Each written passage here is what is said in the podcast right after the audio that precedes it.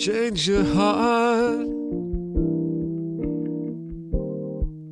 Look around you. Adaptasyon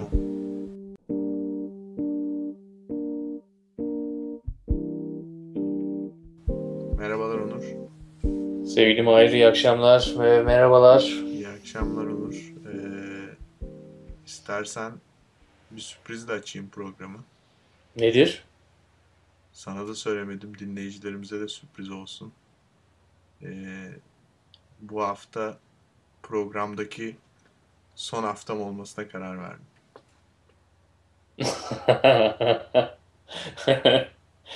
Ee, ben tek başıma yapacağım demek ki. Yani bilmiyorum tek başına devam edebilecek misin ama. Yani ben de sana bir sürpriz bir şey söyleyeyim Mahir. Ee, geçen hafta e, senden aldığımız verilerle yerine bir robot bulduk. Hı hı. Galiba bana bir, bir Nisan şakası yapıyorsun diye düşünüyorum. Evet hiçbir Evet zaman sayın seyirciler, dinleyiciler 1 Nisan 2012 Pazar akşamı. ama yani sana da çok zor ya böyle şeyleri yedirebilmek yani. Ya ben eski toprağımdım. ve Ama fena değildi kabul et şimdi. Bence güzeldi. Böyle bir dramatik bir sessizlik oldu. Bence önemli olan odur. Ama çok tabii programın tarihini söylüyoruz ya sürekli o yüzden hemen anlaşılıyor. Hemen tarihten önce yapmak istediğim için biraz acele ettim. Olsun. Gelecek yıla inşallah diyorum artık. İnşallah Bilmiyorum. gelecek yıla tutturacağım. Gelecek yıla daha güzel bir e, şaka hazırlamayı planlıyorum. Bugün TechCrunch'ı okuyorum. Hı hı. Ee, işte tipik Sergey Brin e, Google'ı bırakacak. Bir yıl sonra Google'ı bırakacak. Çünkü blues gitar çalmaya başlayacak diye bir haber çıkmış işte. işte bir de gitar koymuşlar üstüne. Evet. Benimki Ben- tabii o kadar iddialı olmasa da Ya- adaptasyon. Gitar gitar çalmak için bırakacağım deseydim keşke ben de. Evet yani mesela hani bırakıyorum Onur adaptasyonu hı. ve hani yeni uğraşın hakkında bize bir ipucu verebilirdin belki. Evet. Belki ben seninle gelirdim yani yani eğer davet edersen. Ama bilmiyorum. belki Dünyayı adaptasyon- gezeceğim falan derim herhalde ben. Yeni bir seyahatten döndün bildiğim Evet. kadarıyla. Bu hafta çok hızlı bir şekilde Zaragoza'ya gittim. Ee, İspanya'ya gidip geri geldim. Yaklaşık Zaragoza. Evet. Zaragoza e, bilmeyenler için söyleyelim. Hani Real Zaragoza vardı takım. Şu an bayağı kötü durumdalar sanırım ligde ama. Oradan belki kulak aşinalı olabilir. Zaragoza İspanya'da ufak orta ölçekli bir şehir. Madrid ve Barcelona arasında. E, gitme sebebimiz de e, Zaragoza şehri e, şehir datası üzerinden bir kreatif proje başlatıyor Avrupa Birliği sponsorluğunda. Paseo Project adı altında. Ee, bu projede neler olabilecek? Yani işte e, İspanya'dan her türlü katılımı açıklar. Sanırım yurt dışından da açıklar. Ee, şehri nasıl daha farklı şekilde yönetebiliriz? İşte nasıl daha farklı şekilde gösterebiliriz? Nasıl daha farklı şekilde tasarlayabiliriz geleceğe yönelik? Evet. bütün Şimdi- fikirleri açıklar. Hani birazcık the next idea dediğimiz bir konsept vardır genelde bu tip teknoloji e, ile e, ilgili olarak çalışan kurumlarda. Geleceğin fikrine dair bir fikir yarışması ama aynı zamanda uygulama yarışması. Ona dair bir bir günlük bir konferans hazırlamışlar. Orada konuşmacı olarak bulundum. Ee, ilginçti yani çünkü İspanya tabii yani genel olarak şu anda ilginç bir durumda. Ee, işin ilginci ben giderken e, Almanya'da da grev vardı. Daha sonra İspanya'ya ulaştığımda İspanya'da da grev vardı. Ee, Amerika'dan böyle çıkıp Avrupa'ya gidince birden bambaşka bir dünyaya girmiş gibi oldum yani. Evet yani 20. yüzyılda özellikle 2. Dünya Savaşı'ndan sonra Amerika'daki grevler çok sayılıdır değil mi? Böyle Şimdi hani böyle günlük hayatı olan tek e, işte sekte vurmalar Amerika şablonunda çok azdır yani. Ama Avrupa'da hala tabii hayatın bir parçası. Ya İspanya'daki grev çok başarılıydı Onur. Ee, uçakta yemek yemedik.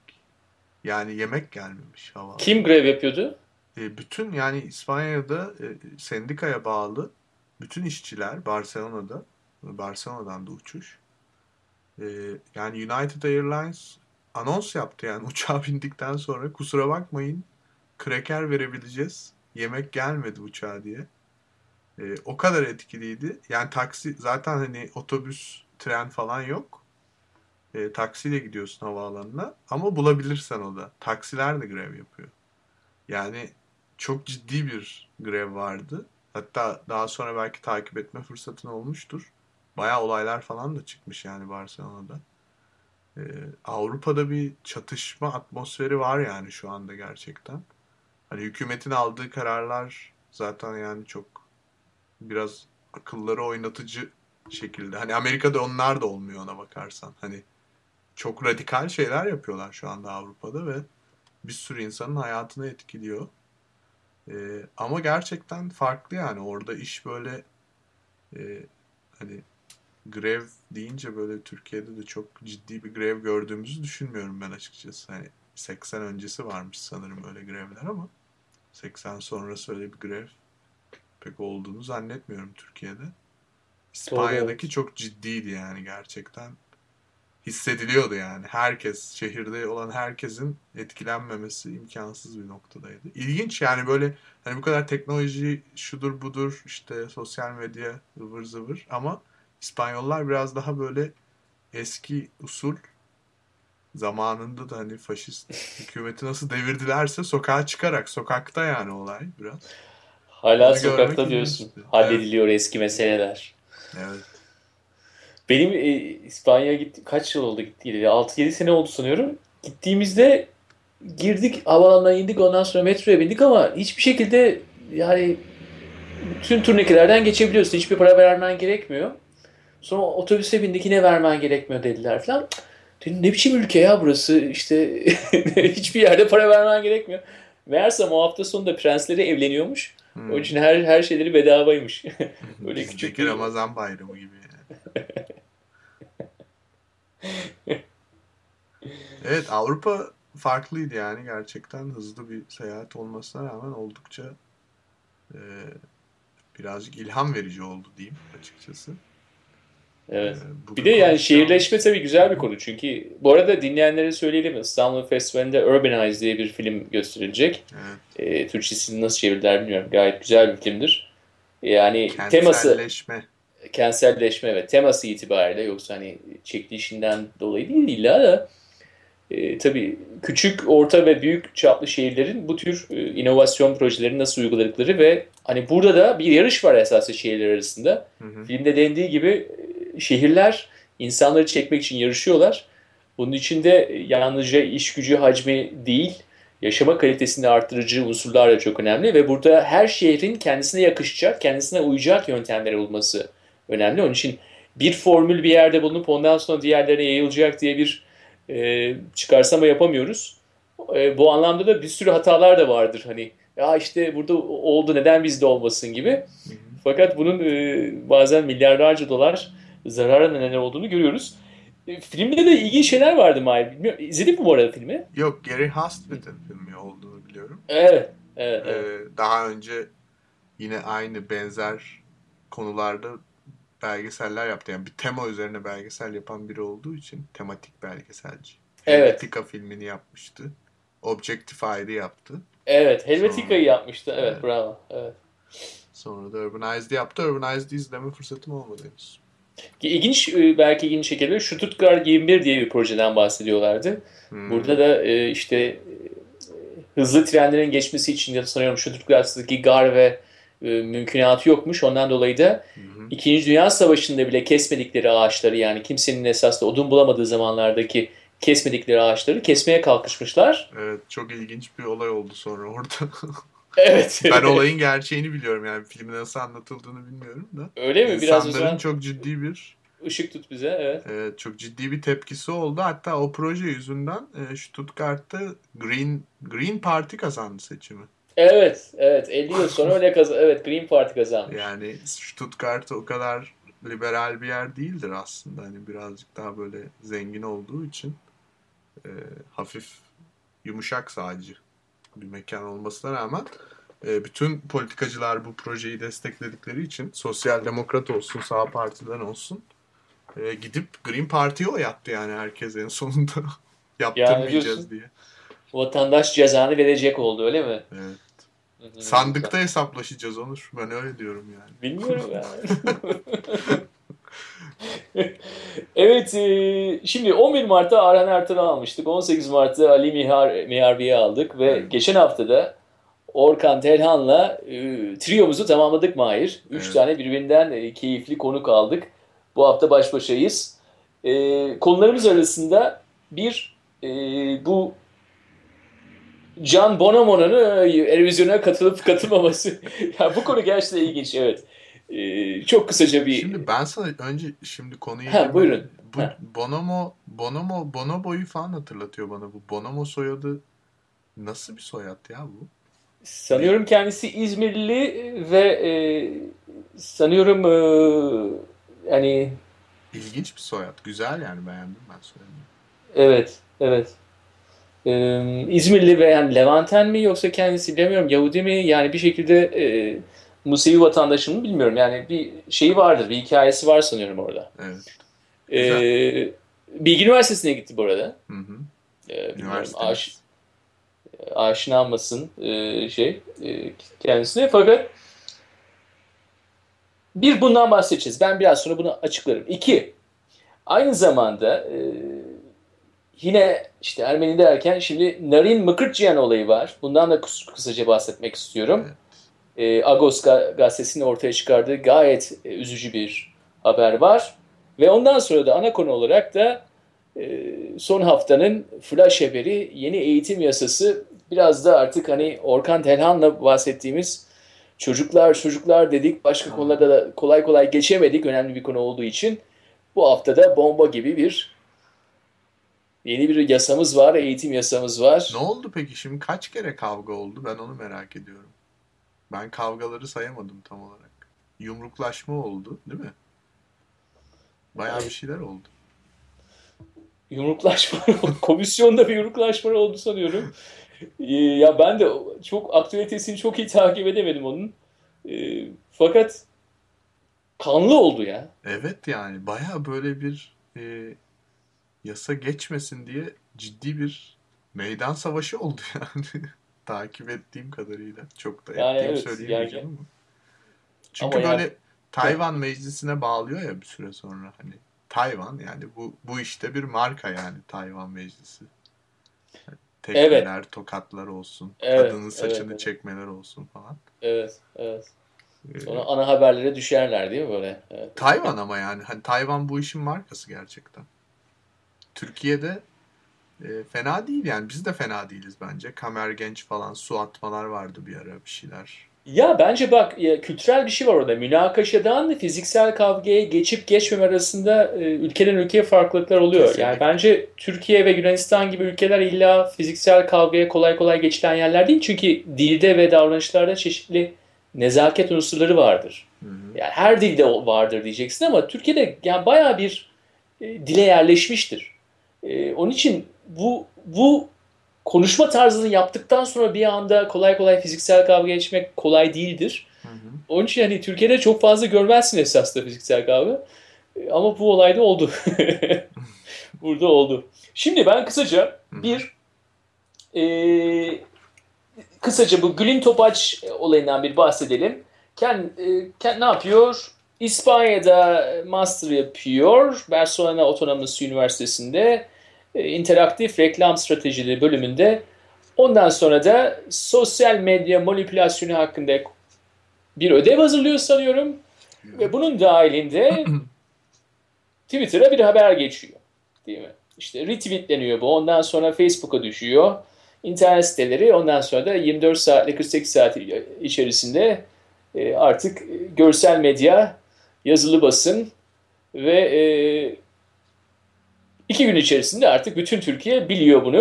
Hı hı. Bu akşam bu hafta sonu da sanıyorum ATV haberi çıktı. Ondan sonra Beyaz Şova çıktı. Yani bir dediği bir taş attı kuyuya hikayesi. Kısaca Can Bonomo'nun Can Bonomo'nun televizyona katılamayacağına dair bir kısa bir tweet atmış. E, programdan önce bir baktık. Fazla da arkadaşı yok. 221 arkadaşı var sanıyorum. Hmm. E, ondan sonra da bu e, Belki takip edenler takip etmemeye başlamıştır. Yalan yazıyor diye. Ee, şimdi ne düşünüyorsun bu konuda? İhtisasını yapan bir arkadaşımız e, oldukça yani mantıklı konuşuyor gördüğümüz kadarıyla.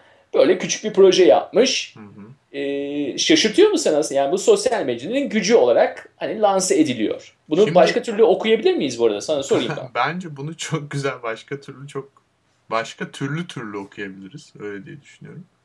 Yani sosyal medyanın gücü demek biraz basitleştirmek mi oluyor? Valla birincisi bence burada bir toplum kültürü faktörü var. Şimdi böyle şeyler Amerika'da da oluyor. Türkiye'de de oluyor.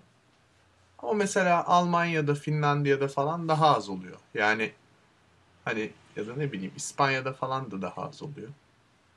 Ee, burada bir kaynak endişesi gütmeme içgüdüsü olduğunu düşünüyorum. Yani habere atlamak dediğimiz ki tahmin ettiğim birazcık araştırdığım kadarıyla hızlıca e, işte ne bileyim hani sosyal medyanın e, mihenk taşı olan Dipnot TV falan gibi hani kendini öyle lanse eden bir takım e, Türk medyacıkları var. Yani ana medya değil de e, yan yani toplama medya. haberler yapan ondan sonra Ha, ama yani kendi- sosyal medya üzerinden kendini organize eden bir takım Hı. e, odaklar var ya işte Cüneyt Özdemir'in Dipnot TV sesler. Onlar falan da atlamışlar yani bunu.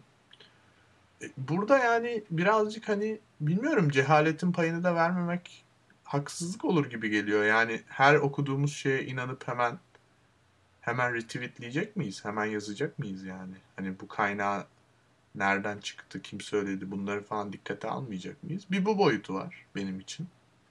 Yani bunun böyle her kültürde olabileceğini çok fazla düşünmüyorum. İkincisi Yani bir dakika ben burada yani bir kritik düşünce eksikliği mi diyorsun belki? kesinlikle. Yani sosyal medyanın gücü demekten önce ne kadar kritik düşünüyoruz. Yani bu Hürriyet gazetesinde çıkan bir haber için de aynıydı bundan 10 sene önce. Yani ne bileyim işte Ahmet Kaya hakkında da bir sürü yalan haber yazdı Hürriyet. Değil mi? Onun hı. kaynağını da kimse soruşturmadı. Vay işte böyle adammış, şöyleymiş, böyleymiş dediler. Sonra yalan olduğu ortaya çıktı. Hani bu birazcık kritik düşünce eksikliğinin etkisi çok var yani bu bu olay içinde bence. İkincisi e, teknolojinin tabii ki çok büyük bir etkisi var. Çünkü bilginin yayılma hızı şu an çok fazla artmış durumda. Yani bir şey işte ne bileyim bugün Fenerbahçe Trabzonspor maçından sonra Dijitürk'te taraftarların tweetlerinden seçmece tweetler okuyorlar. Yani hani maçtan sonra vatandaş kızmış yani. Aykut Kocaman'a. Aykut Hoca bu 3-4-2-1 oynatırsa biz zor alırız bu maçları falan diye tweet atmış. Hemen Dijitürk'te okuyorlar. Yani bu tabii ki daha önce olabilecek bir şey değildi yani böyle bir şey. Yani e-mail bile varken olmuyordu. Ee, yayılma hızı çok fazla şu anda tabii. Ama bu yayılma hızının fazla olması demek illa her şeyin aynı oranda ve aynı güçte yayılacağı anlamına gelmiyor bence. Burada yayan insanların e, ne kadar kritik düşündüklerinin çok büyük önemi var. Peki Mahir bir, bu konuda sana şunu sormak istiyorum. Bu yayılma e, esnasında Hı hı. bunun bir e, planını bulmak yani ilk 4 saatte ne oluyor, ilk 24 saatte ne oluyor, ondan sonra 48 saatte ne oluyor diye bunları e, ele geçirmek mümkün mü? Tabii. Şimdi biz e, Zaragoza'dayken e, bir tane proje e, vardı. Yine İspanya geneliyle ilgili yani ama daha e, lokasyon yani e, lokal bilgiler üzerinden yapılan bir görselleştirme projesi. Bu 15 Mayıs hareketi İspanya'da Arap Baharı'na benzer bir hareketlenme olmuştu hatırlarsak geçen sene. E, çok büyük kitleler, gençler sokağa dökülmüşlerdi. Hani ne olacak bu işsizlik falan filan diye. Baya böyle bir birkaç ay ortalık toz duman olmuştu ve 15 Mayıs'ta çok büyük e, organizasyon yapmışlardı her yerde. Bunun e, Twitter üzerinden nasıl yayıldığını görselleştiren bir projeyi yapan bir arkadaş da vardı bizim konferansta. E, o da bahsetti. Yani bunun bir teorisi var. Zaten diffusion teori olarak geçer. E, aslında genel olarak birkaç alanda da aynı şekilde yayıldığı gör, gözlenir yani bu işin. Hani sadece bilgi değildir bu. İşte hastalık da öyledir mesela. Disease. Yani ilk böyle bir kaynağı vardır. Ondan sonra early adapters vardır. Early majority vardır. Late majority vardır. Laggards vardır falan filan. Yani bu bir network Evet. teorisi meselesi. Yani biraz. mesela hani hasta bir derler. Aynen öyle. Ya. Early adapter da bünyesi zayıf olandır mesela. O hemen kapar hastalığı. Bilgide de aynen böyledir. İşte startup şeylerinde de böyledir. Ne bileyim yani biz mesela teknoloji konusunda early adapter bir e, kitle sayılırız. Çünkü hemen yeni çıkan bir application alırız, kullanırız, bakarız vesaire falan. Bütün her şey böyle yayılıyor. Yani Pinterest nasıl yayıldı? Pinterest de aynı şekilde yayıldı. Bilmiyorum Pinterest nedir? Ya Pinterest işte e, image bookmarking e, projesi. Bilmemene şaşırdım çünkü geçenlerde bayağı çok ciddi bir yatırım aldı. Yani bir sene içerisinde en büyük yatırımı alan şirket olabilir. Ve de e, Facebook'tan sonra şu an en çok zaman harcanan sosyal network olarak geçiyor. Bir dakika bu hani iki kişi birbiriyle oyun oynar gibi birisi birbirine bir şey çiziyor. O, o Yok mu? o değil. Ha, image bookmark ediyor herkes. Yani Yani gördüğün bütün imajları işte board yapıyorsun. Kendi sayfan var. Ee, orada bookmarklıyorsun yani. URL'leri değil de im- imajları, imgeleri, fotoğrafları Evet, bookmarklıyorsun. evet. Böylelikle herkes giriyor, senin bookmarkladıklarını geziyor falan filan. Yani böyle bir bütün internette bulunan imajların yeniden kategorizasyonu gibi. Aslında Evet. hiç yeni olmayan bir fikir. Ee, 2000'li senelerin ortasında FFF Found diye böyle bağımsız Japonya'dan çıkma bir e, artist grubu diyebileceğimiz bir grubun yaptığı bir fikirdi. O hala devam ediyor yani senelerdir var olan bir sürü tasarımcının kullandığı bir şeydir. Ama Pinterest bunu e, diffuse etti yani sonuçta topluma ve başarılı oldu. Hani bu diffusion theory dediğimiz şey zaten bu araştırılan bir şey. Yani bu fizikle ilgili de bir şey. Işığın diffuse olması falan hani anlatabiliyor muyum? Bu, bu konu çok şey bir konu yani. Bilimsel bir konu. Ama tabii onun burada yaptığı şey yani işte Türkiye'deki popüler kültür merakını, kritik düşünce eksikliğini ve de sosyal medya hastalığını çok güzel yakalamış yani. Ben öyle görüyorum. Hani başarısız da bulmuyorum yani kendisini bu arada yanlış anlaşılmasın. Ee, güzel bir noktayı yakalamış. Yani o Türkiye toplumunun tam nereden hastalıklanacağını yakalamış ve oradan da mikrobu vermiş yani öyle diyeyim. Onlar da çok güzel hastalığı kapmışlar yani. yani diyorsun ki esasında bir aşı gibi görevi görmüş. Belki ileride böyle şeyler olduğu zaman belki hani eğitim sistemimizden kritik düşünceyi alamasak bile bu tür e, piyasanın bize sağladığı olanaklarla e, aşılanmış olacağız diyoruz. Evet ikinci habere geçmek istiyorum. Bur. Aha. Narin Mıkırçıyan olayı. Çok kısaca açıklayayım. Ee, Kumkapı'da 4 yıldır çalışıyor. Erivan'dan e, Türkiye'ye e, göç etmiş diyelim veya geçici işçi diyelim. illegal olduğunu düşünüyorum. E, Agos gazetesinin ortaya çıkardığı habere göre işte e, ilişkili olduğu bir kişi e, ve uygunsuz resimlerini çekiyor, bilgisayara koyuyor. Ondan sonra da internette yayacağına dair bir şantaj yapıyor.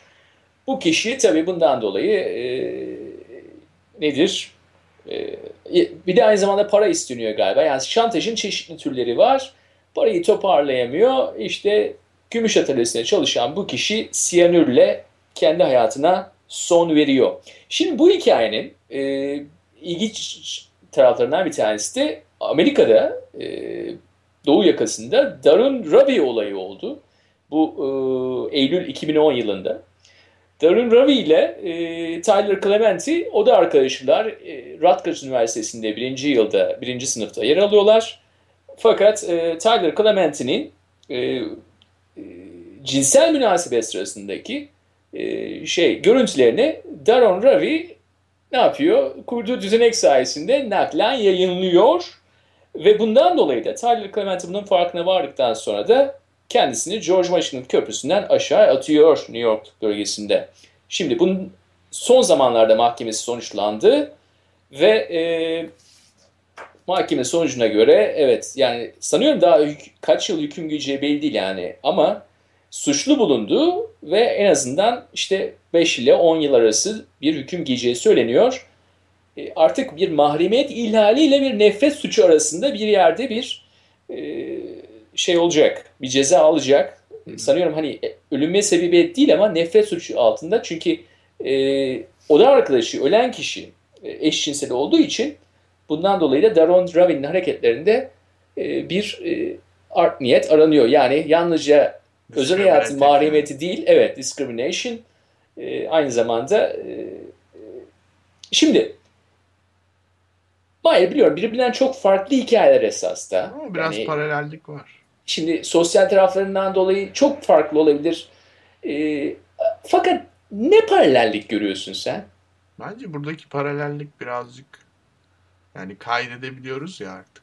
Artık yani bu iş herkes için e, yani teknik ola, teknik anlamda da kültürel anlamda da. Eskiden kayıt dediğimiz şey işte hem teknik olarak bir zorluğu olan bir şeydi. Hem de kültür olarak yani kaydetmeyi bilmek ne bileyim işte kimisi mikrofonu açmayı bile bilmezdi yani şimdi öyle şeylere gerek yok işte cep telefonu var. Orada kocaman kırmızı bir buton var. Basıyorsun videoyu kaydetmeye başlıyor. Ama şimdi burada kaydedilen e, insan ilişkisinin bir muhteviyatı var. Demek Hı ki hı. burada hani bir şeyi kaydediyoruz, belli bir şeyi. E tabii her zaman olduğu gibi yine e, cinsel içerikle başlıyoruz kaydetmeye. Yani insanlar e, yani hepsi için demiyorum ama özellikle bu tip şeyleri yapan insanlar yani birazcık da ağır konuşacağım ama basit insanlar yani böyle şeylerle başlarlar. Yeni bir inovatif bir kültürle ya da araçla karşılaştıklarını kendi üzerinde kaydedemedikleri şeyleri işte başkalarının mahremiyeti olabilir. Onların e, paylaşmak istemeyecekleri sözler, laflar, bilgiler, görüntüler olabilir. Hemen bunları kaydedeyim, bunları spoil edeyim, bunları ortaya çıkartayım falan. E, ama hani buradaki en büyük mesele tabii bu yaşta hani sonradan bu kültürle tanışmış insanların ne kaydettiğinden ziyade daha önce biz konuşmuştuk zaten belli programlarda işte ne bileyim sexting olayı var. Çocuklar da birbirlerine kendilerinin çıplak fotoğraflarını çekip gönderiyorlar falan filan. Yani bu kayıt meselesi e, birazcık düşünülmesi gereken bir mesele diye düşünüyorum. Burada çok kayıda kayıt altına alıp insanların o anı, yaşadıkları anı e, belgeleyip bunu onların aleyhlerinde kullanmaya yönelik. Aslında böyle oldukça hani polisvari ya da ne bileyim işte böyle yargıcı bir hayat yaklaşımının oluşuyor olması çok düşündürücü bence. Çünkü yani insanlar hata da yapıyorlar, iyi şeyler de yapıyorlar, kötü şeyler de yapıyorlar. Hepimiz kendi özel hayatımız var, hepimizin mahremanları var. Yani birinin bunu kayıt altına alıyor olmuş olması ya da diğer insanlarla paylaşıyor olmuş olması hayatta bir şeyi değiştirmemesi gerekir bence. Yani yarın öbür gün benim öyle bir videom internete düşse herhalde gidip de intihar etmem açıkçası. Ama Sanıyorum herkes... e, şarkıcı e, Teoman'ın bir videosu düşmüştü. Hı hı. Kendisi sanıyorum bu konuda fazla şey yapmadı. E, yani çünkü nedir? Orada bir sanatçı bu olduğu zaman özellikle hayat stili konusunda biraz hani e, açık bir insan, hayatında yaşama konusunda biraz daha bunu kendi brandine yedirebilmiş bir insan olduğu için de belki de bilmiyorum yani kendi olgunluk seviyesiyle de alakalı olabilir. Bunu ne yaptı? Bir şekilde geçiştirebildi. Hı hı. İşte şimdi çok doğal olan insan arasındaki münasebetlerin bu tür yöntemlerle e, apaçık bir şekilde yayınlanması sonucunda yani sana belki zor bir soru olacak ama e, bu kişilere verilen cezaların yeterli olduğunu düşünüyor musun? E, Düşünmüyorum tabii ki. Yani çünkü e, ne bileyim Türkiye'de böyle şeyler çok oldu ya. Hani ne bileyim Gamze miydi? E, Ha evet bir şey daha model evet. vardı. Evet, Onu evet, da evet. yani yarı baygın bir şekilde çekmişlerdi. Ali Kırca'nın görüntüsü çıktı. Deniz Evet. Baykal, MHP milletvekilleri. Evet. Say evet, babam evet. say. Yani Türkiye'de Say babam say. Evet. Türkiye Evet. birazcık da tabii böyle hani sanki hiçbirimiz seks yapmıyormuşuz gibi takılan bir toplum olduğu için hani hiç kimse Evet. yatakta bir şey yapmıyor ya. Hani birden böyle bir şey çıkınca birincisi herkes izliyor. Yani 50 milyon hit falan alıyor. Niyeyse yani çok kötü bir görüntü, hiçbir şey çamur gibi belli bile değil ne olduğu ama herkes izliyor. İkincisi de herkes ayıplıyor. Yani hani bence teknoloji aslında bu bunlar çok kötü örnekler olmasına rağmen bunu kıracak yani artık. Hani kimine göre ahlaksızlık, edepsizlik mi dersin? Kötü bir toplum yapısı mı oluşuyor dersin? Ne dersin bilemem ama buna alışacağız yani böyle şeyler olmasına. Çünkü bir süre sonra bu insanlar intihar da etmemeye başlayacaklar. Bir süre sonra onu yapanlar çok ağır cezalar da alıyor olmaya başlayacaklar. Bu bir geçiş evresi. Yani şu anda tabii bu, bu tip şeylerin e, oluyor olması birazcık üzücü. Hani bunu bunu sindiremeyecek olan insanlar için dikkatli olmak gerektiğini düşünüyorum ben. Öyle bir dönemde yaşıyoruz. E çünkü hani bu şimdi ortaya çıkan şeyler var sıcağı sıcağına. Bir de düşün. Mesela biz sonuçta bu programları kaydediyoruz, koyuyoruz. Bunlar 50 sene sonra da dinlenebilir. Yani 50 sene sonra da ortaya çıkacak görüntüler olabilir. Hani hep e, BBC'de ya da ne bileyim böyle e, bazı kanallarda haberdir ya. Hitler'in hiç ortaya çıkmamış fotoğrafları çıktı falan diye haber çıkar mesela. Onlardan yüz binlerce haber olacak yani 50 sene sonra. işte bütün meşhur olan herkesin zamanında attığı tweetler ortaya çıkacak. Zamanında Facebook'a post ettiği fotoğraflar ortaya çıkacak. Düşünsene yani hani o yüzden hani böyle bir kayıt kayıt altına alınıyor olmak, bir şeylerin ortadan kaybolmuyor olması felsefesiyle barışan bir toplum yapısına geçmemiz gerekiyor. Ya da bunu yani bunu ben zaten hani hiçbir zaman öyle bir şey olabileceğine inanmıyorum. Ya da bunu hani şiddetli bir şekilde durdurmak gerekiyor. Ama öyle bir şey olacağına ihtimal vermiyorum. O yüzden Anladım. barışmak lazım bununla. Yani Anladım. Yani kaydedilen şey... insanı da artık yani ben benim çok ilgimi çekmiyor açıkçası. Evet herkes yapıyor ne olacak yani. Yani bende de sonuçta şu telefon var anlatabiliyor muyum? İstediğim özel münasebetim olan herhangi birini kayıt altına alabilirim zaten hayatta. Ya bunu yapmak beni küçültür başka bir şey yapmaz ki. Ya da kayıt altına almak istiyorsam güzel evet alırım kendim istediğim zaman izlerim. Ama Ta- sanıyorum zaten aksiyonun kendisi değil de yapma niyeti. Kayıt Aha. alınırkenki niyet çok önemli. E, bence herhalde her şey esas da o belirliyor. Yani aksiyonun kendisinden daha çok hangi niyetle, niçin yapıldığı, e, işte tabii bu şantaj için kullanıldığı zaman veya bir nefret suçu içerisinde olduğu zaman da en ağır cezalarla karşılaşmalarını umuyoruz. Evet. Yani bence eğer hem senin dediğin gibi bir şeffaflaşmaya giderken ama aynı zamanda niyet konusunda da onu ölçebilecek sistemleri ortaya koyabilirsek hı hı. E, o zaman gerçekten de hani ya, olumlu adalet... düşünmek için gerçekten de bir düzenek oluşuyor demektir bu. Yani ya çağın, ben, çağın, pardon lafını kestim de çağın ruhunu yakalamış bir adalet sistemi. Bunu daha önce defalarca konuştuk. En önemli ihtiyacımız şu anda. Yani çünkü çok fazla e, teknoloji toplumun aslında bütün temel prensiplerini değiştirecek bir noktada olmamasına rağmen bir sürü pratiği etkileyecek bir noktada olduğu için kötü insanın eline çok daha iyi araçlar veriyor. Kötü niyetli insana çok daha rahat ettirebilecek koşullar sağlıyor. İşte ne bileyim bugün New York Times'ta yazıyordu sen de görmüşsündür. Polis e, location based data'yı e, gündelik bir iş olarak kullanıyoruz biz zaten diye açıklama yapmış yani. Hani şunu evet. diyor yani bütün herkesin nerede olduğunu biz check ediyoruz zaten diyor şüpheli bir durum olduğunda. Tabii. Polisin eline de başka araçlar veriyor. Ama burada bu toplumun içindeki dengeyi nasıl kuracağız? Önemli olan o. İyi niyetli insanlar ya da iyi şey yapan insanların hakları nasıl savunulacak? Ancak çağı yakalamış bir adalet sistemiyle mümkün. Yani bu adamlara vereceksin ömür boyu hapis cezasını. Ondan sonra Taksim'de sağlandıracaksın diyorsun. Evet. Yeni Taksim meydanında sağlandıracaksın. Evet. Bak bakalım oluyor mu bu olaylar. Şimdi Mahir'cim üçüncü ve ana konumuza geçmek istiyorum. E, dedin ki teknolojiyle e, adapte olmuş dedin. Hı hı. Bir adalet sistemi dedin. Bakalım eğitim sisteminde neler yapıyoruz bizim ulus devlet modelimizde. Hı hı. Biliyorsun e, 33 2012 6287 sayılı yasa e, 30 Mart 2012 tarihinde meclisten geçti. E, henüz Cumhurbaşkanı onaylamadı. E, fakat e, müfredat sistemi değişiyor yani artık e, pedagojik yönlerden ne tür muhataplarına danıştılar, danışmadılar. Bu konuda galiba e, danışmadıklarını düşünüyorum. Çünkü o kadar hızlı bir şekilde geçti ki e, ilk başta 8 yıldan 12 yıla bir zorunlu eğitim sistemi. Bu hani tabii doğal bir uzantıydı şu anki e, sistemden 8 yıldan 12 yıla bunu bekliyorduk. Fakat bunun dışında e, uzun zamandır dillerde olan 4 artı 4 artı 4 tüm e, hayatımıza girmesi var. Şimdi ilk başta bence e, bu yasanın ilk haliyle son hali arasındaki farklılıklardan küçük bir bahsedelim. Ondan sonra da e, mesleki eğitimden tut da işte seçmeli derslere kadar küçük bir e, artık bunu her, milyonlar konuşuyor Türkiye'de ama biz de küçük bir okumamızı yapalım. İlk başta e, sen ne zaman haber aldın bu ilk yasanın bu ortaya çıkması birkaç yani takip edebildin mi? İlk Yani- ilk halini. Evet.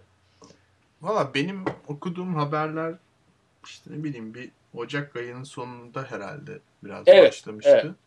Evet. Ee, işte sonra hani kavgası oldu, gürültüsü oldu, komisyonda bağırış çağrışma oldu falan. Öyle şeyler olunca ben pek... aklına en fazla onlar kalıyor. Yok yani, ben öyle şeyler olunca okumuyorum ya onu demek istiyordum aslında. Evet bravo. Evet, bravo. Onlar çıkınca ben zaten hani e, çünkü o haber onu okumak istemiyorum. Yani bir de şöyle bir sorun sıkıntı çekiyorum genelde. E, yani gerçi sosyal medyada bir takım aklı başında insanlar böyle araştırıp bulup ince detayları falan yazıyorlar ama onu takip etmek de zor. Ana ana akım medya zaten aslında ne olacağını doğru düzgün anlatmıyor ya da anlatamıyor bilmiyorum ya da kabiliyetleri yok ama ok- okuduğum hiçbir şey beni açıklığı aydınlığa kavuşturmuyor yani ne olacağına dair. Yani doğrusunu söylemek gerekirse yani bu yasada gerçekten de ilk halinden son haline kadar bir deşifre pozisyonuna geçtik. Ee, ben de hani işte TBMM sitesinden okudum, ondan önceki e, hallerini okudum. Gerçekten de baya bir zaman sarf etmem gerekti. Biraz anlayabilmek için. Tasarımın ilk halinde e, ilk 4 yıldan sonra dışarıdan devam edebilme opsiyonu vardı. Hı hı. E, son halinde bunu hala hani bazıları tam e, idrak etmiş durumda değil. Son halinde yok. Yani benim eğer yanılmıyorsam bu konuda son halinde artık ilk 4 yıldan sonra dışarıdan devam edebilme yani sınavları dışarıdan verebilme imkanı yok. 12 yıllık zorunlu eğitim aynı zamanda e, yani dersliğe gitmek zorundasınız. Biliyorsun ilk halinde e, e, bunu CHP çok e, karşı çıktı. Nedeni de işte bunun özellikle kız öğrenciler için e, erken yaşta evlendirilme, işte dedesi yaştaki insanlarla evlendirilme gibi şeyler neden olacağını söylediler. Şimdi ilk başta bence şundan bahsetmemiz gerekiyor. Bu da e, zorunlu eğitimin işte 97 yılındaki şey haliyle 8 yıla çıkmasıyla birlikte bunun kız öğrencilere olan etkisi o anlamda gerçekten de kızların okula devam edebilmesi anlamında daha e, artı bir etkide olunduğu aşikar. Yani istatistiklere bakıyoruz bunu görüyoruz. 12 yıla geçerse gerçekten de belki bu da devam edecek e, bu anlamda.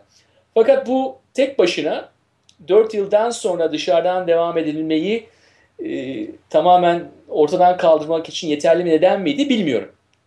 Ya on, o, o konuda benim bazı aykırı fikirlerim olabilir. Seninle de hemfikir de olmayabiliriz. Hı hı. E, 4 yıldan sonra dışarıdan devam edilme benim ilk halinde bu tasarıyı e, hani en beğendiğim taraflarından bir tanesiydi. Hı hı. E, şimdi toplum mühendisliğine girmeyeceğim. Tabii ki bunun kızların eğitime katılmasında daha e, sorunlar teşkil edebileceğini bildiğim halde bazı avantajları olduğunu da düşünmüştüm. Onun dışında e, mesleki eğitimle ilgili bir kısmı vardı. Yani 11 yaşından sonra çıraklığa izin verme, 11 yaşından sonra yavaş yavaş mesleki eğitime doğru e, öğrencileri kanalize etme yönünde Şubat ayında. Fakat Mart'taki haliyle bunu tekrar 14'te bıraktılar. Yani e, çok erken zamanı almadılar. Bu da sanıyorum CHP'nin veya diğer e, e, ilk haline karşı e, karşı yönde e, şey gösteren e, muhatapları tarafından yapıldı. Şimdi e, şundan bahsetmek istiyorum. E, bir de seçmeli dersler olarak işte anayasanın e, 6 6287 sayılı yasada madde 9'da şöyle bir şey yazıyor. İşte nokta nokta ve Hazreti Peygamberimizin hayatı isteğe bağlı seçmeli ders olarak okutulur. E, bu okullarda okutulacak diğer seçmeli dersler ve İmam Hatip ortaokulları ve diğer ortaokullar için oluşturacak program seçenekleri bakanlıkça belirlenir. Şimdi. Mayer 4 artı 4 artı 4 sisteminde oldukça değişiklikler var hali hazır sistemden. Fakat e, sorunlar yalnızca yeni bir sistemin gelmesinden, bu sistemin içi, içeriği yüzünden değil, başka tür sorunlar da var. Bunları seninle küçük, e, dediğim gibi küçük okumamızı seninle yapmak istiyorum önümüzdeki 10-15 dakika içerisinde. Hı hı. E, bir, ben ilk başta neden dışarıdan devam edilmenin imkan verilmesini isterdim. Bunu söyleyeyim. Senin e, bu konudaki fikirlerini merak ediyorum. E, eğitim sisteminde e, bazı serbestlerin tanınması anlamında sence belli bir noktadan sonra sınavlara girebilmek ve illa derslere gitmemek, illa oraları meşgul etmemek bu Türkiye için çok fazla bir bir- fazla bir model mi? Yani belki hani dışarıdaki ülkelerde uygulanıyor. Amerika'da mesela homeschool dediğimiz öğrenciler var. Yani 6-7 milyon insandan bahsediyoruz. Türkiye için çok mu erken bu? Yani erken olur yani erken olabilir mi ya? Ben artık böyle şeylere inanmıyorum yani. Hani ya 12 sene birinin 12 sene bir okula bir sınıfa gidecek olması hiç ileri görüşlü bir eğitim yasası değil yani. Çünkü ya ne bileyim Amerika'da örnekleri Amerika çok sosyal olarak kendini aşmış bir ülke falan değil bence. Hani bir sürü eğitim sistemi oldukça kötü durumda vesaire ama yani buradaki projelere bak. Ne bileyim işte CourseKit var, Coursera var, Khan Akademi var.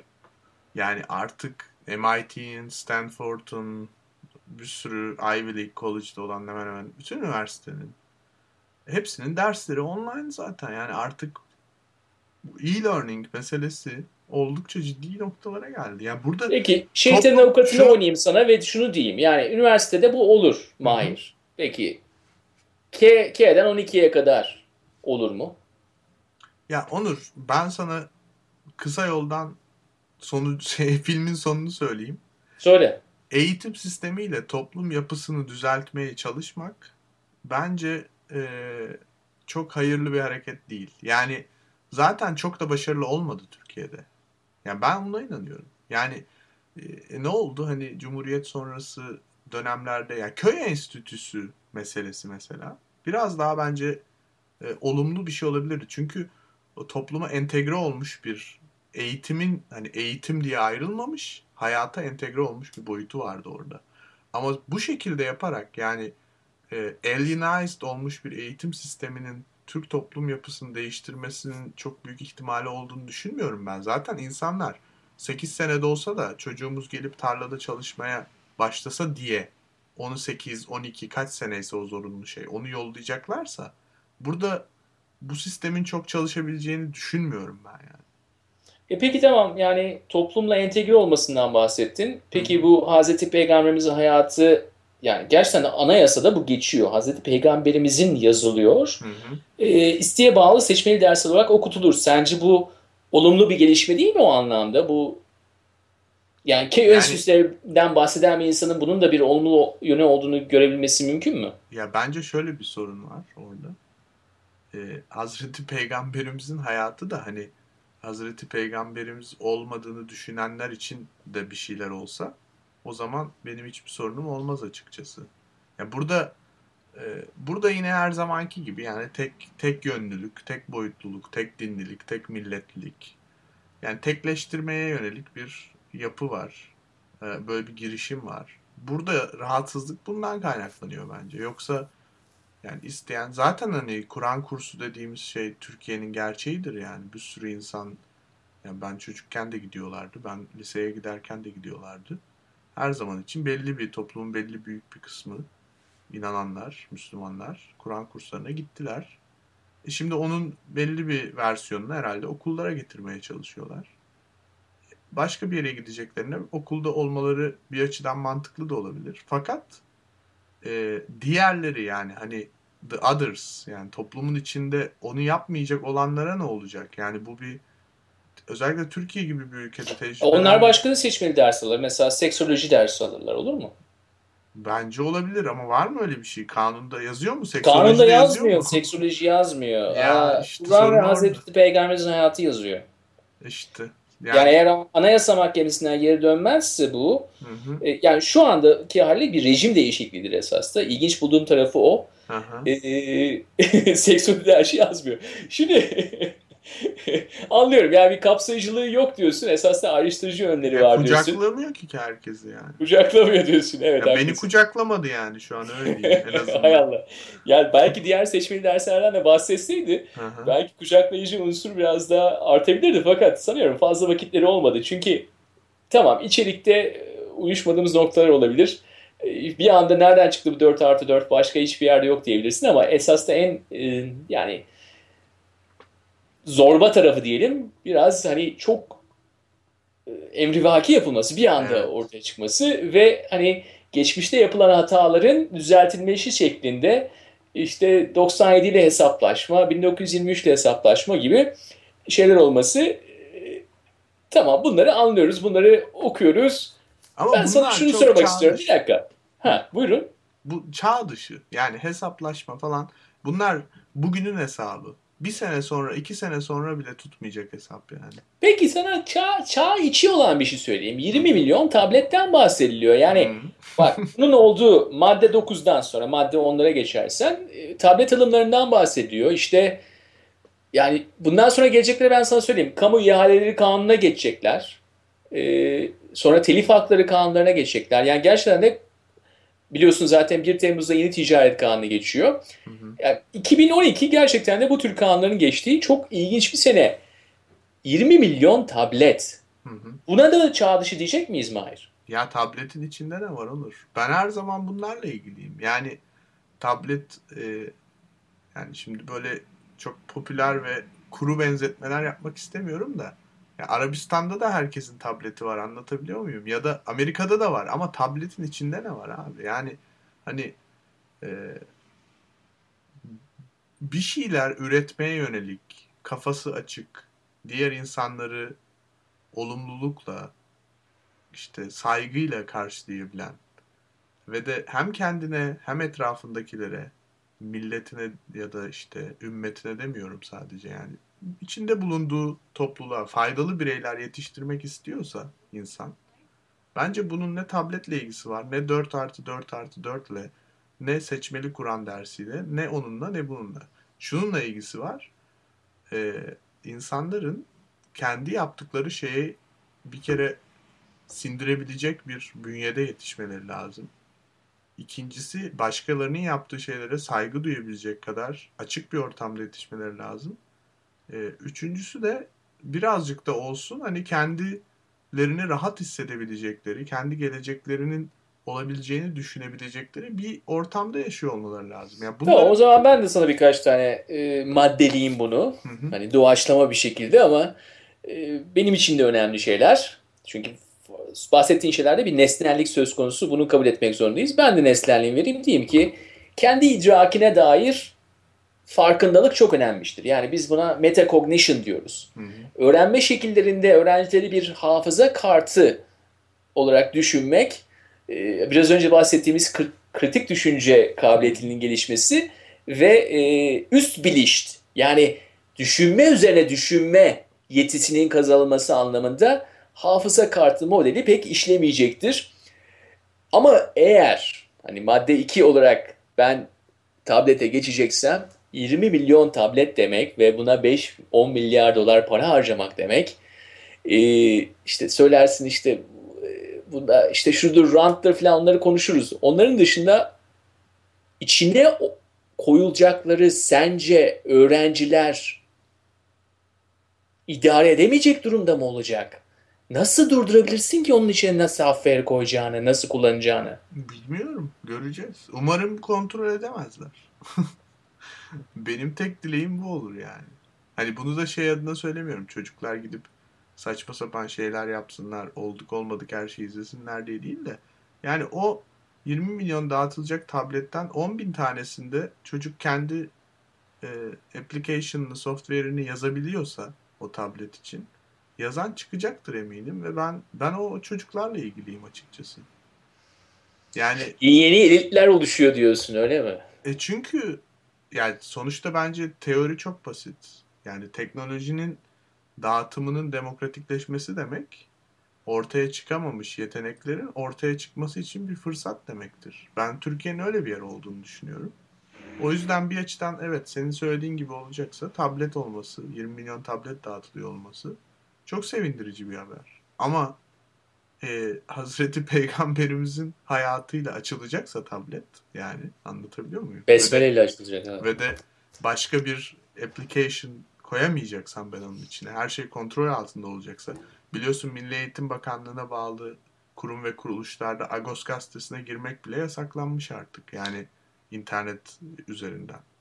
Yani Agos gazetesi resmi olarak yayınlanan bir gazete. Yani bu hiçbir mantığa uymayan şey. Hani kontrol etmeyi deneyeceklerini düşünüyorum ve bundan dolayı da e, çok huzurlu değilim açıkçası yani. Anladım. Ama Ee, edemezlerse sevinirim öyle diyeyim yani. ben- Ee, bir e, birkaç şeyi söyleyeyim. Tabii ki ben bu seçmeli dersin verilmesine karşı değilim. Hı hı. Hatta desteklerin verilmesinde. Ee, ama yani bir seçmeli dersin diğerlerinden öte bir şekilde yani anayasaya geçmesi doğru olduğunu düşünmüyorum. Anayasaya aykırı olduğunu da düşünüyorum. Hı. Ama seçmeli bu seçmeli dersin ortaokulda verilmesi bence olumlu bir adım olarak görüyorum bunu. Ee, aynı zamanda eğer olumlu düşüneceksek, fırsatlardan bahsediyorsak özel sektör içinde müthiş bir fırsat ortaya çıkıyor.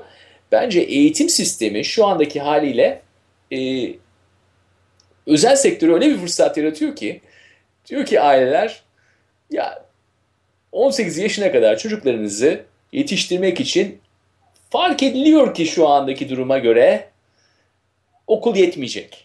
Demek ki dışarıdan takviye gerekecek. Çünkü bu ekmeğin aslanın ağzında olduğu bu dünyada yarışmacılık dünyasında, rekabetin üst seviyede olduğu dünyada çocukların yetişmesi için de e, o formatif seneler çok önemli. Bunları okulda harcarsanız, yalnızca okula sadık kalırsanız da geride kalacaksınız. Özel sektörde her türlü program, her türlü programı ortaya çıkartabilir. Ondan sonra da bu tablet, tabletlerin izin verdiği şekilde onlarla entegre olabilecek seviyede koyabilirse, yani orada da bir sansür mek- mekanizması olmazsa veya bu tabletlerin dışında özel sektör kendi içerik üretimini getirip okula güzel bir alternatif oluşturabilirse o zaman biz deriz ki ya Türkiye'de özellikle gençler için yapılacak içerik üretiminde yeni bir çağ başlıyor. Birçok kişi de bundan imkan sağlayabilir kendine ve toplumu etkileme anlamında yalnızca formatif senelerde devletin fonksiyonları değil özel sektöründe bir rolü olduğunu görebiliriz. Mayer şöyle bir özetlemek istiyorum. Benim buradaki en büyük karşı olduğum şey devletin hala özel sektörü ezmeye çalışması. Tam aksine bir diskors kullanılıyor belki. Türkiye daha serbestleşiyor anlamında piyasanın ama burada devletin bizim e, ekonomide crowd out dediğimiz yani Hı hı. özel sektörü bir şekilde e, piyasadan itmeye çalışması o yöntemi olarak görüyorum. Yani daha önceden de Türkiye'de yapılan bir şey bu tabii. Yalnızca bu değişim olarak lanse ediliyor ama devam ediyor. Hı hı. Hani şu anda buna bakıp ay bizler eskiden çok iyiydi şu an kötüleşti diye bakmamak lazım. Eskiden olan şeylerin başka şekillerde devam etmesi olarak bakmak lazım. Yoksa E zaten, olaya e, yani laikçilik falan diye bir yönlerden okumayacağım tabii ki. E, stilim değildir biliyorsun. Ama senin söylediğin şey tabii ki çok doğru yani. Eğer özel sektör e, birazcık daha işin içinde olsa e, ne bileyim işte bahsi geçen seçmeli ders dışındaki başka bir seçmeli dersin de kitlesi olduğunu düşünerek onu da offer edecektir. Yani onu da teklif edecektir. Çünkü özel sektörün ilgilendiği şey hani kitledir yani. Onu tüketecek olan ya da alacak olan ya da kullanacak olan bir kitle var mı yok mu? Onunla daha gerçek rakamlarla ilgilendiği için varsa ona göre seksoloji dersi de olabilir, başka bir ders de olabilir. Onları önerir. Yani o senin söylediğin şey çok doğru. Yani buradaki antidemokratik yapının kuruluyor olması birazcık devletçilikten kaynaklanıyor aslında şu anda ama bana sorarsan bunlar bu tartışmaların çoğu farazi. Yani öyle bir şey tutmayacak zaten. Yani şu 12 sene diyor ya 12 sene şimdi bugün yarın okula başlayan bir çocuğun 12 senelik eğitim hayatında öğreneceği şeylerin çoğu o 12 sene boyunca gittiği sınıftan olmayacak. Bunu iddia ediyorum burada. Evet. Ben de sana katılıyorum. burada. Türkiye'deki özel Nereden gelecek Mahir peki? Şuradan gelecek. Türkiye'de eğer insanlar startup sektörü ya da genç girişimciler oturup bir tane site yaparlarsa ya da birkaç ya da yüzlerce neyse eğitim üzerine oradan gelecek. Ah tamam Meta'da işte. olduğu gibi. Ha tamam o zaman. İşte Akşam diyorum evine fırsat- gidip onu izleyecek çocuk yani. Evet fırsat oradadır işte. O zaman ağlanıp yakınma yanında yapanlar yapacaktır tabii ama aynı zamanda bence dakika birden hemen fırsatları görüp burada özel sektörün yapabilecekleri hakkında e, ben bunların yabancı menşeli olmasını istemiyorum. Hı hı. Ya ben işte buradaki bütün yabancı dizilerin Türkiye'de nasıl olduğunu gördüm. İşte bugün Dadı dizisinin Türk versiyonunu gör Dadı diyorum. Ee, işte Dadı reality show'ları var burada. Türk hı. versiyonunu gördüm. Ya hiç adapte etmemişler dedim. Ya bir anda sinirlendim. Hiç adapte etmeden almışlar. Aynı çocuğa işte time out veriyor. 5 dakika mola veriyor işte çok ağladığı için. Ben 22 sene önce Amerika'ya geldim. Bu mola, mola sistemini gördüm. Bunlar çocuklarına böyle mi öğretiyorlar dedim. Mola şey yaparak mı? İşte böyle Skinner gibi. İşte kötü şey yaptın. Carrotlar, stickler, işte havuçlar, sopalarla öğretiyorlar. Adaptasyonu olmadan herhangi bir şekilde şablonu Türkiye'ye koyduğu zaman da Mola'yı Türkiye'ye getirmiştin. TRT1'de Muhammed'e Mola şey yaptılar bugün. Hı. Çocuğun adı Muhammed. Ya inanamadım. O zaman dedim ki ben yabancı eğer burada bir açıklık oluşacaksa bunu yabancılar tamamlamasın. Türk şirketleri yapsın. Türk şirketleri içerik üretsin ki en azından hani devletin yanında birisi olacaksa bu yalnızca Google'lar, Facebook'lar işte buradaki birkaç tane e, zirtopos çocuğun yaptığı şirketler olmasın. Bizim şirketlerimiz olsun. Bizim zirtopos çocuklarımız yapalım diyorum. Yapsın diyorum. Onun için e, hani yerli malı kullan diyorum bak. Devletçi değiliz ama yerli malına karşı küçük bir bayasımız var. Evet. Yedin mi sen de radyasyonlu fındıklardan gençken? Gençken çay içmedim 2-3 yıl ama e, fındık yok yemedim. Niye sordun? Dağıtıyorlardı bizde hep yerli malın. Fındık da pahalı bir şey biliyorsun. Amerika'da falan da pahalıdır yani. Tabii tabii. Bir de güzel ezmesi vardır bak bu sabah aldım ben. Hmm. Bu sabah ne yaptım ben sana söyleyeyim ya programı bitirmeden esas da onu anlatayım sana. Sabahleyin kalktım insan canı sucuk istiyor tabii. Hadi bakalım. Ya çayı demledim. Hemen Türk Market'in arabayla koşturuverdim. Sucuğumu aldım. Bir de bizde tabii New Jersey'den gelen kasap, e, New Jersey'de kasabımız var. Oradan geliyor. Sizin oralardan geliyor yani Boston'a. Evet. New York'ta var canım. Çok Türk marketi. Ben henüz hiçbirine gitmiş değilim ama. Gitmen lazım Mahir. Bir e, Ben Avrupa'da çok doyduğum için o konuya Onurcuğum. Burada henüz daha aşermedim yani. Böyle. Anlıyorum. Artık yani tam New Yorklu olmuşsun sen. Ee, beraber artık Woody Allen filmleri izleyelim. Tabletimizde. Sevgili Mahir, e, Gül'ün Topaç olayıyla başladık. Ondan sonra e, çeşitli e, işte Narin Mırkıtçıyan olayına geçtik. E, eğitime geçtik. E, belki de bunları çok birbirine bağlamak için uğraşmayalım ama şu anda şunu görüyorum ki e, teknoloji ve Türkiye şablonunda Türk teknoloji artık bizim her gün konuşmamız gereken bir şey. Artık evlerin e, yemek yemeklere giren işte bir- birbirimizle ailemizle konuşmamız gereken şeyler. Onun için bunları artık hani yalnızca uzman alanı olarak kabul etmeyelim. E, ekonomi ve teknoloji esas da hayatımızı şekillendiren iki değil mi daldır. Evet. E,